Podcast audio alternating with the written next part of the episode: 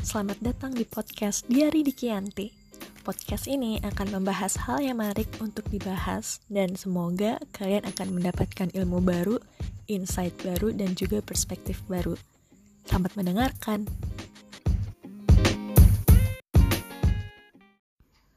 Oke, jadi untuk podcast episode kali ini aku mau ngebahas tentang stres dan juga depresi khususnya di masa pandemi COVID-19 sekarang ya.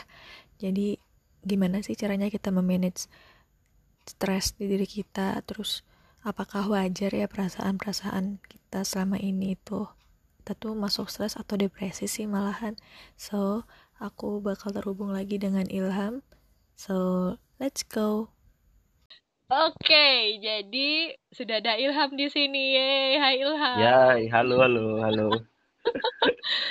Kabar baik ya? Alhamdulillah sehat. Hmm, Oke, jadi di sini hmm, kita mau ngomongin tentang kesehatan mental, tentang stres, Siap. depresi, dan kita Iya. bakal ngefokusin di masa pandemi COVID-19 ini, betul? Betul Betul. sekali. Oke, sebelumnya Ilham coba perkenalkan diri kamu dulu, eh, nama, terus sekarang lagi apa? Eh, kok lagi apa? Maksudnya sekolah jurusan apa, di mana, gitu. Coba silahkan Ilham. Oke. Ya, perkenalkan nama saya Ilham Akbar Feriananto. Jadi, saya sebagai mahasiswa dari Fakultas Psikologi Universitas Santua Surabaya.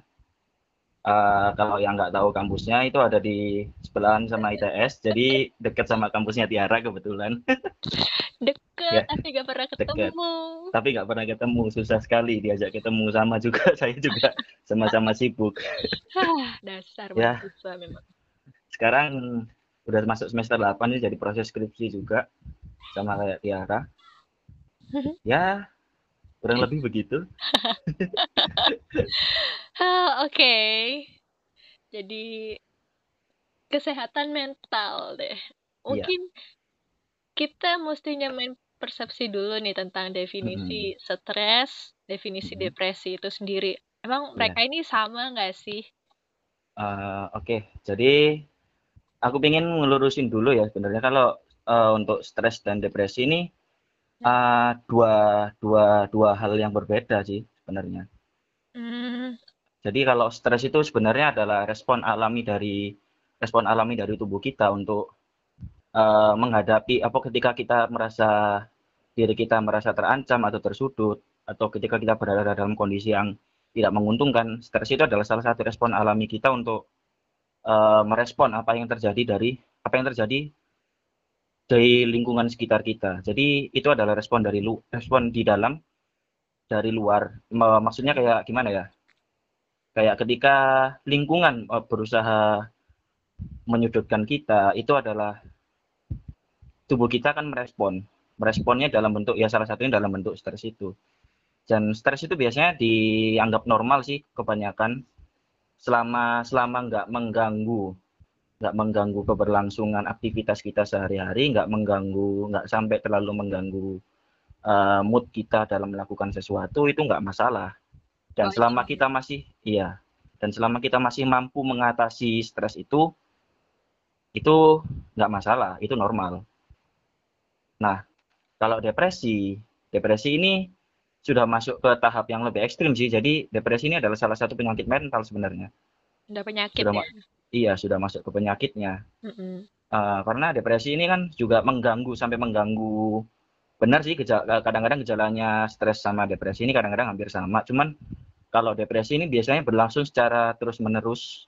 Jadi setiap hari kadang-kadang mood kita yang kalau stres yang kadang stres kan cuma kadang-kadang tapi kalau depresi ini bisa sampai setiap hari gejalanya bisa berlangsung selama dua minggu berturut-turut sih kalau dari buku psikologi abnormal yang aku baca yang aku pernah belajar juga Mm-mm. itu selama dua minggu berturut-turut jadi kita nggak mood melakukan apa pun terus kita merasa diri kita tuh nggak berguna terus eh, kalau yang sampai lebih ekstrim itu biasanya kita memiliki eh, beberapa beberapa orang yang memiliki depresi itu memiliki kecenderungan untuk melakukan memikirkan tindakan-tindakan ekstrim kayak self harm kayak melukai diri sendiri atau bahkan bunuh diri.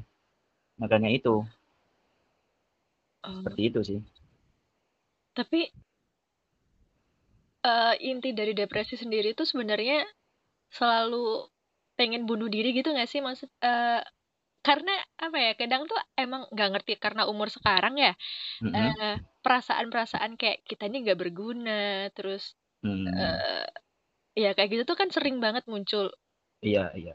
Apa itu sering depresi? Banget. enggak kan? Maksudnya kita mikir kayak gitu tapi kita nggak ada pikiran buat self harm kayak gitu enggak sih. Enggak enggak masalah sih sebenarnya. ya depresi sebenarnya juga ada kategorinya dia bisa masuk kategori ringan sedang berat uh, cuman kalau untuk masalah diagnosa seperti itu sih uh, saya sendiri juga belum terlalu memahami ya karena masih kuliah juga itu udah harus dipahami eh apa itu dipahami oleh orang-orang yang tingkatannya lebih lanjut di atas saya yang hmm. minimal lulusan S1 atau S2. Cuman kalau untuk itu depresi sendiri ada tiga kategori depresi ringan, sedang, dan berat. Kayak gitu sih. Kalau tanda umum dari depresi sendiri yang paling umum deh? Yang paling umum ya? Mm -mm. Ya, biasanya kalau untuk yang orang-orang depresi itu dia sering merasakan apa ya? Moodnya itu merasa sedih, sering merasa sedih, terus oh. merasa tertekan. Kadang-kadang dia merasakan dirinya nggak berguna, kayak dia nggak nggak bisa memberikan kontribusi apa pun di masyarakat di atau di lingkungannya kayak gitu kemudian juga uh, terkadang lingkungan itu dia nggak mendukung dia kadang-kadang juga seperti itu karena karena nggak dapat dukungan dari lingkungan dan dia merasa merasa itu tadi yang merasa tidak bersalah. Kemudian uh, apa ya merasa biasanya juga ada beberapa ini sih kayak beberapa gejala gejala gejala fisik. Kayak misalkan dia sering merasa di dia di antara mood-mood yang nggak menentu tadi itu kadang ada rasa mual pusing hmm. rasa-rasa pingin muntah kayak gitu sih ampun. Ya kadang-kadang bisa se ekstrim itu sebenarnya. Gini yang aku masih sulit ngerti itu hmm. di saat kapan kita ngerti kalau kita ini lagi depresi gitu. Kan hmm. kebanyakan orang sekarang tuh kayaknya halah enggak ini biasa aja ini enggak depresi gitu. Padahal dia depresi kan bahaya ya kalau bahaya nggak sih emang sebenarnya? Kalau nggak ditangani secara baik gitu depresinya. Kita nggak ngerti ternyata kalau dia depresi uh, kalau sebenarnya sih untuk gangguan apa gangguan-gangguan psikologis ini terkadang itu penderita tuh nggak sadar kalau dia kalau dia terkena gangguan. Untuk beberapa gangguan kalau untuk depresi sendiri sih sebenarnya uh, orang-orang di sekitar lah yang sebenarnya harus peka terhadap uh, mereka yang terkena depresi ini. Jadi mungkin dukungan dari keluarga lah minimal itu bisa uh, me, apa bisa menge, mengungkap kalau oh ternyata anak misalkan misalkan orang tua tahu anaknya depresi oh ternyata anakku depresi punya gejala-gejala ini mungkin bisa aku bantu bawa ke orang-orang yang lebih ahli kayak psikolog atau psikiater seperti itu. Jadi kalau saya simpulkan sih itu tadi terkadang orang-orang yang dengan gangguan itu nggak sadar kalau dia terkena gangguan. Dia merasa dirinya normal dia merasa dirinya normal tapi di mata orang lain itu adalah hal yang mungkin terlihat aneh atau terlihat bagaimana gitu nggak normal kayak gitu sih nah Masalahnya gini, uh, belum tentu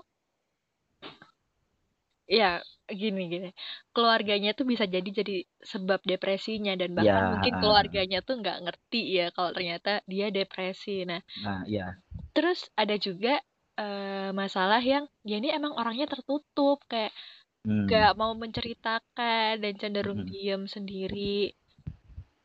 Nah, kita juga nggak enak kadang kalau ngerasa ada ih orang ini kayaknya udah kayak gejala-gejala depresi nih kita ngingetinnya gimana dong kan kadang orang-orang depresi tuh kayak menyangkal gitu kan kalau dia lagi yeah, depresi yeah. apaan sih aku nggak sakit jiwa kok tapi kan emang itu penting gitu loh sebenarnya. Iya mm paham paham.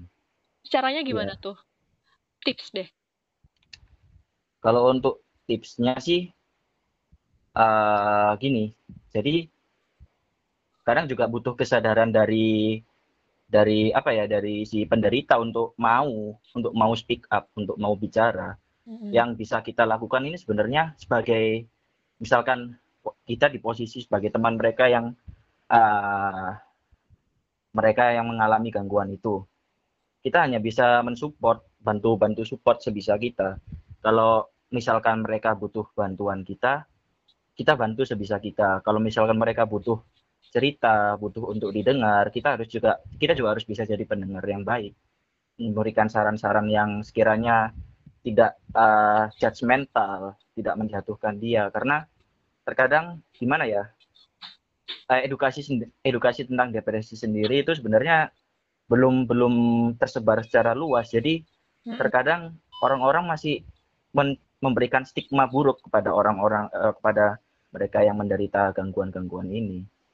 Jadi ada kadang ada beberapa beberapa yang bilang ah kamu kurang kurang ibadahnya ah masa iya. gitu aja gitu aja nggak mampu sih gitu aja kok sampai kayak gitu nah itu kan stigma buruk sih sebenarnya Ya, karena uh, karena itu terkadang mereka yang apa ya mereka yang menderita gangguan ini juga uh, sebaiknya mencari mencari teman atau mencari orang yang mau mau mensupport mau mendengarkan mau mau berbagi keluh kesah terus mau uh, ya memberikan bantuan dalam bentuk apa pun itu sih.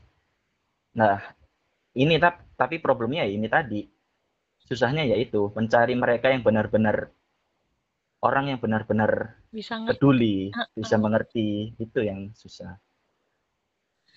oh. itu tadi sedih banget sedih iya iya sih. pertanyaan selanjutnya ini hmm. jadi di saat kapan kita tuh harus konsul ke psikiater. Eh psikiater atau psikiatris ya nyebutnya ya psikiater. Psikiater bisa psikolog bisa sama aja cuman sama aja. ranahnya beda ya. Ranahnya sedikit oh, berbeda. kayak cuman yang beda yang ngasih ob yang berhak ngasih obat siapa gitu-gitu ya, ya kalau nggak salah ya, gila gitu. pinter banget aku. Nggak apa-apa pengetahuan berarti bertambah kan tentang hal-hal psikologis kayak gitu.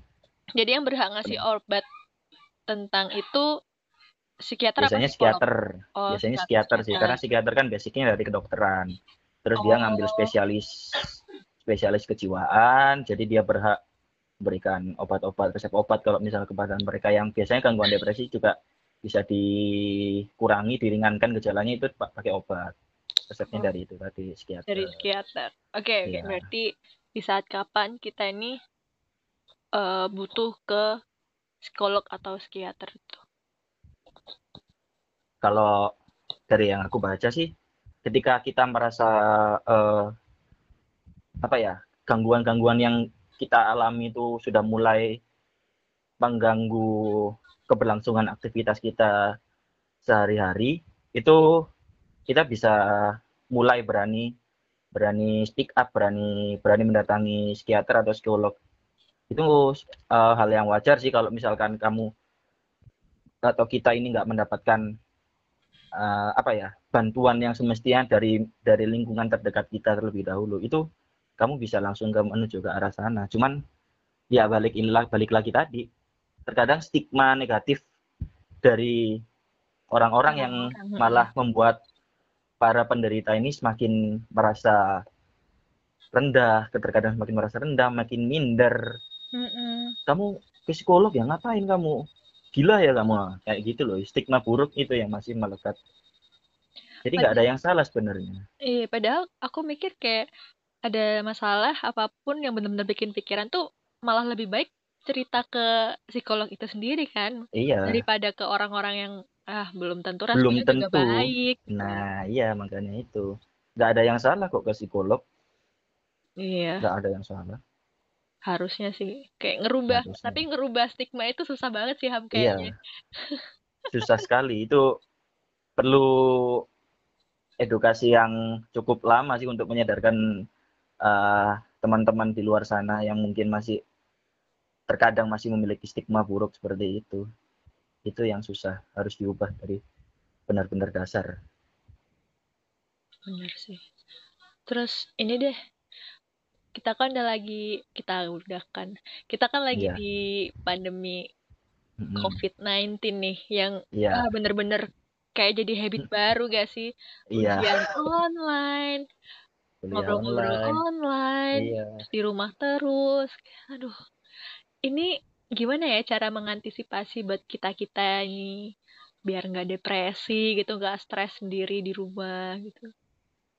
Eh, biasanya sih kalau kalau untuk mengatasi permasalahan-permasalahan ini ya, mengatasi stres.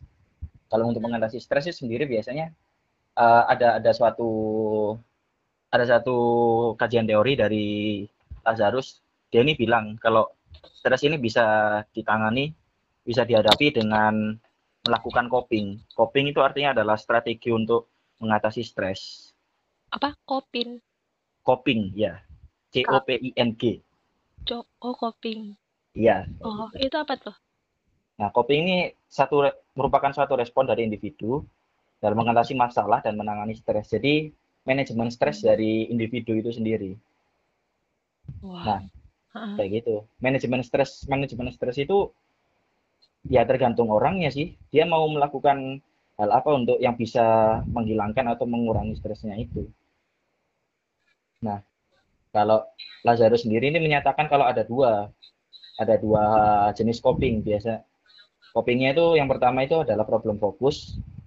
Jadi Nah, kalau problem fokus ini orientasinya dia langsung ke penyelesaian masalah. Cari mencari solusinya gimana untuk mengatasi permasalahan-permasalahan ini kayak gimana. Jadi langsung ke penyelesaian masalah. Kalau emosional fokus itu biasanya untuk mengurangi eh, apa ya, mengurangi reaksi emosionalnya aja sih. Jadi kayak melakukan biasanya kayak melakukan penghindaran sementara, kayak menghindari masalah, kemudian eh relax sejenak, dia dia menghindari masalah untuk melakukan relaksasi, santai. Jadi biar nggak nggak dipikirkan masalahnya kayak gitu. Kayak ya menunda-nunda sih intinya, intinya kayak gitulah. Biar masalahnya udahlah nanti aja lah nyelesainnya gampang kayak gitu. Jadi tergantung dirinya dia sendiri. Iya, tergantung tergantung orangnya itu sendiri sih. Berarti kayak eh gimana ya? Kayak orang stres tuh mikir sendiri berarti. Iya. Berarti manajemen stres tiap orang tuh beda-beda. beda-beda beda-beda tergantung ya itu tadi dia dia mampu menyelesaikannya sendiri atau dia butuh bantuan orang lain untuk uh, berbagi keluh kesahnya jadi butuh orang lain untuk mendengarkan. Kayak gitu sih. Nggak masalah kok menurutku berbagi berbagi cerita mengenai masalah yang sama ya. Terkadang aku sendiri juga sering kok berbagi kalau ada cerita apa aku aku gak bisa kayak gini aku gak bisa kayak gini aku di rumah kayak gini aku juga nggak masalah kayak gitu cerita-cerita.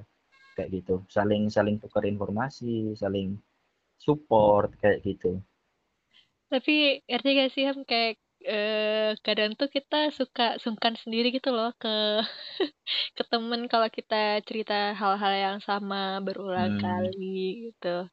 ya ya itu Iya. tadi sih temen ya benar harus benar-benar cari orang yang Iya, terus orang yang itu bikin suportif bikin stres orang lagi yang gak sih kalau kita nggak bisa nemuin orang yang suportif kayak gitu? Ya enggak? iya sih Gila, sebenarnya bisa bisa menambah masalah baru makanya eh kalau bisa sih kalau bisa kalau bisa Hmm. coba selesaikan sendiri dulu kamu cari eh, penyelesaian masalahnya secara sendiri secara mandiri jadi eh, ketika ada masalah yang sama menimpa kamu kamu akan bisa menghadapi itu eh menghadapi jadi pembelajarannya bisa menghadapi itu lagi. Nggak nggak perlu bantuan orang lain. Kamu sudah pernah mengalami jadi kamu bisa merasakan oh iya aku sudah pernah menghadapi ini. Jadi gampang lah bisa bisa kayak mensupport diri sendiri. Self support itu penting kalau menurutku sih. Karena pada dasarnya yang bisa nolongin kita ya diri kita sendiri. iya yang Itu paham gila. diri kita diri kita sendiri. Sebenarnya. Jadi kayak cerita ke orang tuh kadang antara penting gak penting gitu loh. iya ya itu Tapi tadi ya, iya sih. Pusing banget aku mikirin kayak gini tau. terkadang kamu juga cerita ke psikolog pun juga psikolog juga hanya membantu membukakan perspektif pikiranmu yang lain jadi membuka membuka sudut membantu kamu membuka sudut pandang yang baru Hmm. nggak nggak secara langsung menyelesaikan masalah maksudnya dia nggak bantu langsung untuk menyelesaikan masalah tapi penyelesaian masalah dari kamu sendiri psikolog hanya membantu membukakan itu tadi perspektif Oh baru, iya, sudut pandang baru, aku juga gitu. pernah baca sih kayak Hmm. eh tiap kita cerita ke psikolog tuh pasti kita dapat solusi dari masalah gitu. Terus para psikolog Hmm. nggak terima gitu. Itu emang ternyata itu ya karena mereka Iya, psikolog tuh cuman membuka perspektif baru iya, aja. cuman membukakan perspektif baru aja. Nggak langsung menyelesaikan masalah, nggak. Jadi penyelesaian masalah dari kita sendiri, diri kita sendiri. Kayak gitu. Hmm. Pintar-pintar kita ngebuka perspektif Iya, sendiri ya kalau nggak mau iya. bayar mahal-mahal ke psikolog. Mahal gak sih, Hap? Jujur deh Iya, ngaku. Ya, adalah, adalah biayanya, biaya-biaya tertentu untuk itu konsultasi, konseling, adalah. Eh, bersyukur gak sih dulu SMP ada Bu Yanti dan Pak Rudi yang kita bisa konseling dengan gratis. Ya, alhamdulillah sih sebenarnya itu ya itu juga peran-peran BK di setiap sekolah itu sebenarnya juga menurutku penting sih. Iya loh, aku ngerasain banget maksudnya Hmm. eh, nilai-nilai yang ditanam sama Bu Yanti selama ini tuh ngaruh Mm-mm. banget sampai sekarang buat aku tuh. Iya. Kayak berpikir positif, merasa positif, menjadikan Hmm. hidup lebih indah, anjir lah. Nah, Cuman ya itu tadi kadang tuh cuman aku kan takut jadi toxic positif gitu loh. ya ya Toxic paham paham. Terlalu terlalu positif juga terkadang Gak nggak baik. baik. Mm-mm. Aduh. Hmm. Eh, gini deh, masalah eh, orang-orang di umur kita lah yang Ya, kayak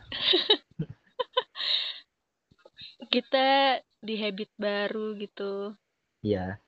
Kalau dari kamu sendiri nyaranin ke teman-teman, maksudnya Mhm. biar yang suka nongkrong, terus sekarang terpaksa gak bisa nongkrong, ya pasti Hmm. stres dong. Jujur deh. Iya. Aku sendiri juga merasakan hal yang sama kok. Kira-kira dari kamu dulu aja deh, gimana Mhm. cara kamu survive dengan kondisi seperti ini? Eh, kalau dari aku ya, biasanya kalau aku sih selalu coba cari kegiatan-kegiatan baru yang mungkin belum per, mungkin aku pernah pikirin mau lakuin tapi belum belum kesampaian. Hmm, Jadi iya. contohnya kayak sekarang nih, aku aku kan belajar-belajar editing sedikit-sedikit, terus Mhm. belajar coba nulis di blog kayak gitu, terus beli buku baru buat tak baca, ngisi waktu luang kayak gitu sih. Jadi eh, kalau bisa ya coba deh cari cari cari kegiatan-kegiatan baru yang sekiranya kamu kamu kepikiran dulu pernah pengen ngelakuin tapi belum kesampaian. Jadi kayak istilahnya masih kepingin kepingin tapi belum kesampaian ya pingin Hmm. dilakuinnya mumpung ada kesempatan sekarang Eh, itu balik lagi ke kamu sih sebenarnya Eh, sebenarnya nggak masalah juga kalau kamu pingin memanfaatkan situasi situasi yang seperti di situasi yang seperti ini untuk sedikit ambil nafas relaks relaksasi nggak masalah setelah mungkin selama kalau kita tarik ke belakang beberapa beberapa tahun ke belakang mungkin kamu merasakan uh, sedikit beban selama beraktivitas contoh kayak kuliah atau mungkin yang kerja ya kerja. Jadi di mumpung ada kesempatan untuk rileks sejenak santai dulu lah itu nggak masalah. Tapi kalau kamu mau pingin mengembangkan diri untuk mencoba hal-hal baru itu pun juga nggak salah. Jadi pilihannya tergantung di kamu sendiri di diri kita sendiri kita mau rileks sejenak melepaskan beban sejenak atau mau berusaha untuk mengembangkan diri itu ada di kita pilihannya Ah, setuju banget sih. Iya. Aku aku juga gitu loh. Mhm. Maksudnya eh ya I'm trying something new gitu loh. Kayak bikin Mhm. podcast yang hah cuman seadanya aja ini dari iya dari handphone, telepon. Padahal sebenarnya aku tuh cuman kangen yang biasanya kita nongkrong diskusi-diskusi terus iya aku benar benar-benar kehilangan itu. Iya oke, bener aku akhirnya ya udah kayak gini. Nulis aku juga ya walaupun blog Hmm. aku masih sama seperti dulu zaman SMP tulisannya. Aduh. nggak apa-apa dan aku that's juga good eh mikir kalau apa ya? Ya udah ini ini tuh duniaku yang baru gitu. Iya. Mau gak mau aku harus Mau bisa nggak kayak mau. gini. Daripada aku harus mikir, Mm-mm. aduh ini kapan selesai ya, kapan selesai ya, kayak makin makin stres sendiri gak sih? Iya, makin kepikiran juga. Makanya stres itu juga salah satu bentuk apa ya? Kalau aku bilang sih salah satu bentuk dari manusia untuk beradaptasi dengan situasi atau kondisi yang baru dari lingkungan. Kayak gitu kayak itu sih. Jadi bagaimana bagaimana kalau kita mampu untuk beradaptasi, mampu untuk mengelola stres itu kita bakal santai aja. Uh, ternyata nggak bisa uh, situasinya susah kalau untuk balik kayak dulu. Mungkin har mungkin harus aku yang belajar untuk menyesuaikan, belajar untuk Iya, memahami kondisi yang baru. Kayak gitu sih.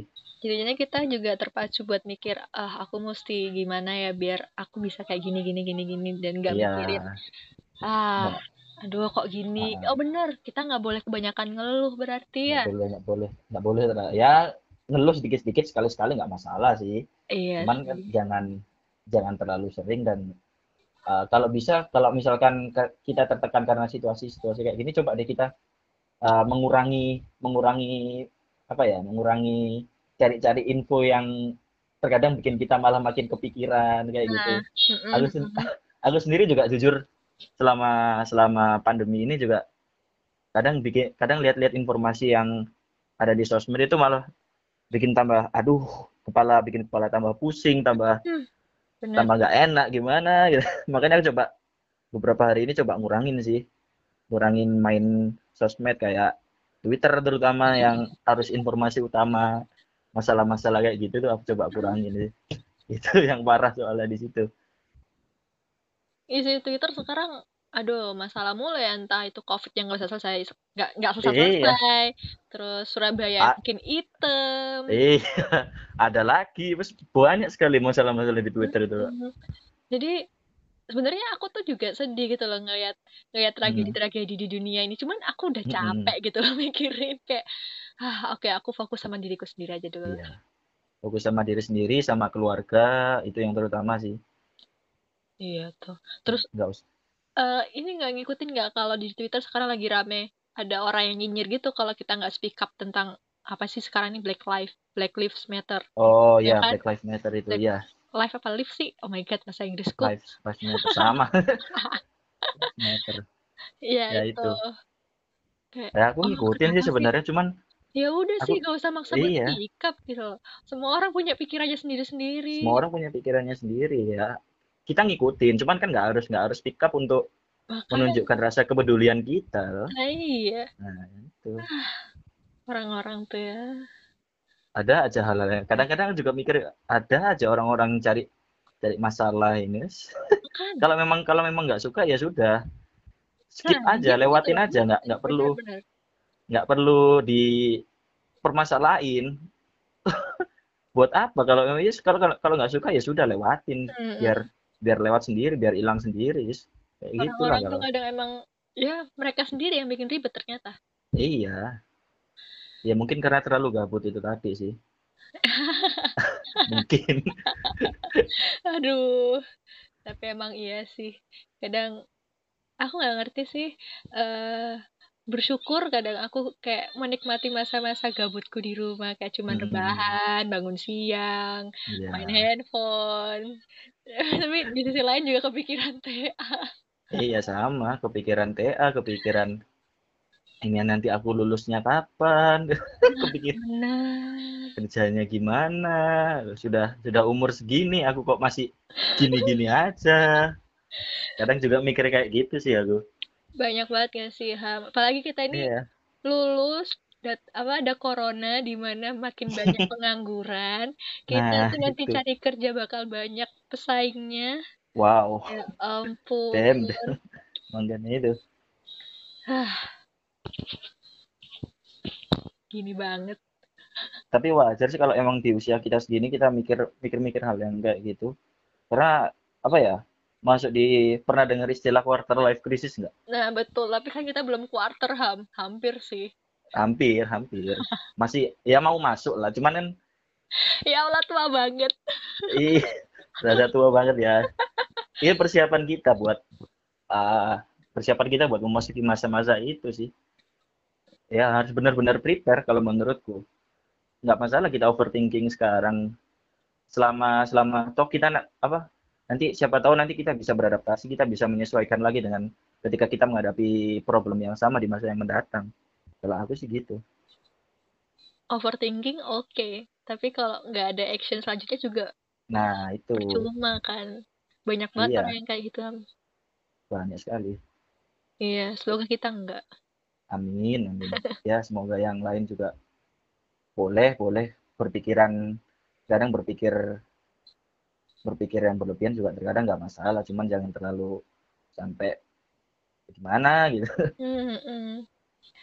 aku sampai ini tahu download aplikasi gitu jadi hmm. dia tiap hari tuh bakal nanyain pertanyaan-pertanyaan hmm. Jadi nanti waktu dua minggu dia bakal ngasih hasil assessmentnya gitu.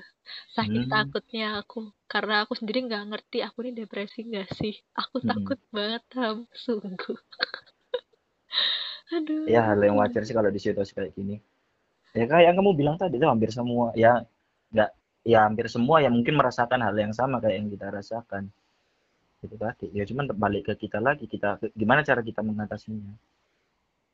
Intinya aku sampai sekarang tuh tiap ketemu orang intinya semoga kuat ya gitu. Iya. Semoga kuat bahagia terus. Iya.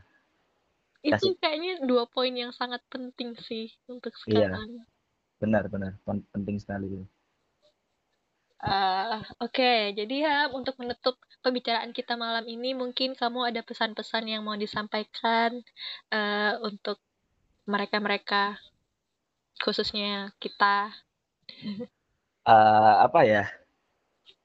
Uh, ya kalau aku sih ya itu tadi kita boleh uh, di usia-usia segini sih boleh sih untuk terkadang berpikir aku ini bakal jadi apa sih? Aku bakal kayak gimana sih nanti ke depan? aku ini sudah ngapain aja selama ini itu itu nggak apa-apa kamu berpikir kayak gitu tapi itu dijadikan motivasi buat kita hmm. jadi stres itu stres itu bisa bisa kita jadikan motivasi buat kita untuk lebih maju lebih berkembang. Selama selama kita mampu mampu untuk mengatasinya. Cuman kalau kita mengalami kesulitan jangan ragu untuk speak up jangan ragu untuk bicara. Cari cari orang yang mau mendengarkan kamu cari orang yang mau support kamu. Dan kalau misalkan kamu eh, nggak uh, menemukan orang itu beranikan diri untuk ke psikolog atau ke psikiater jangan takut sama stigma jangan takut sama pikiran negatif dari orang-orang uh, ke psikolog atau psikiater itu bukan bukan suatu hal yang buruk kok malah itu justru bisa meningkatkan kemampuan kita dalam memanajemen masalah karena psikolog ya itu tadi karena yang aku bilang psikolog atau psikiater itu membuka membuka perspektif baru dalam mengatasi permasalahan kita. Hmm, hmm. Kalau kalau aku sih gitu. Yang penting kita kuat, kita yep. Kita belajar ngerti diri kita sendiri. Iya. Dan jangan lupa belajar memahami diri sendiri. Hmm, Siap? Jelas sekali itu. Oke Ilham, terima Oke. kasih banyak udah Iya, terima kasih kembali. sharing-sharing. Aku juga terima kasih sudah dikasih kesempatan walaupun mungkin masih kurang jelas atau kurang gimana gitu ya. Sama-sama ya masih iya, belajar. Iya, sama-sama belajar. Ini udah berguna banget, Ham, serius. Siap. Semoga lancar skripsinya. Ya. Amin, semoga lancar juga TA-nya. Amin, amin. Lancar terus ke depannya, kuat, amin. bahagia, Ham. Jangan Siap, lupa. Siap, kamu juga. Oke. Oke. Uh, terima kasih. Terima kasih kembali. Sampai jumpa. Semoga kita masih ini ya, masih bisa ketemu ya. Amin, amin ya robbal alamin. Amin. Dadah. Bye.